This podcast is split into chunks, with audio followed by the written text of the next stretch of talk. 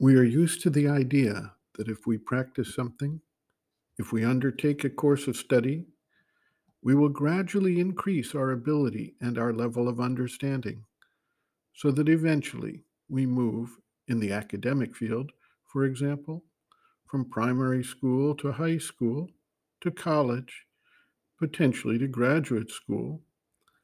And at each stage, we become more accomplished in our chosen field of endeavor.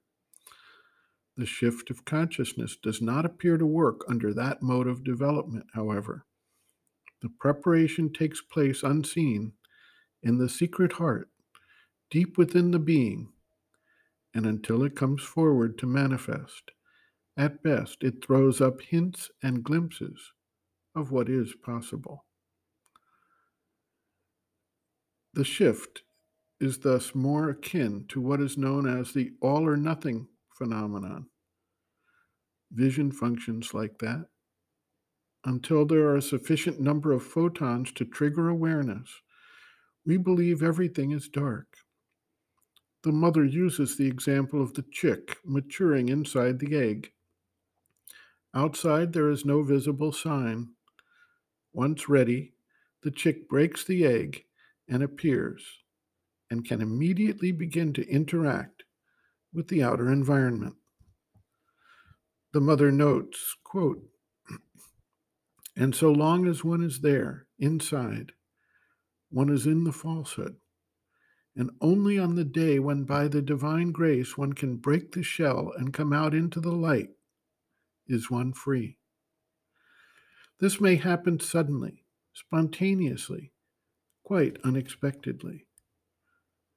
I don't think one can go through gradually. I don't think it is something which slowly wears and wears away until one can see through it. I haven't had an instance of this so far. There is rather a kind of accumulation of power inside, an intensification of the need, and an endurance in the effort, which becomes free from all fear, all anxiety, all calculation a need so imperative that one no longer cares for the consequences. One is like an explosive that nothing can resist, and one bursts out from one's prison in a blaze of light. After that, one can no longer fall back again. It is truly a new birth. End quote. Reference Sri Aurobindo and the Mother, Growing Within, the Psychology of Inner Development, Chapter 9, Reversal of Consciousness, The New Birth, page 176.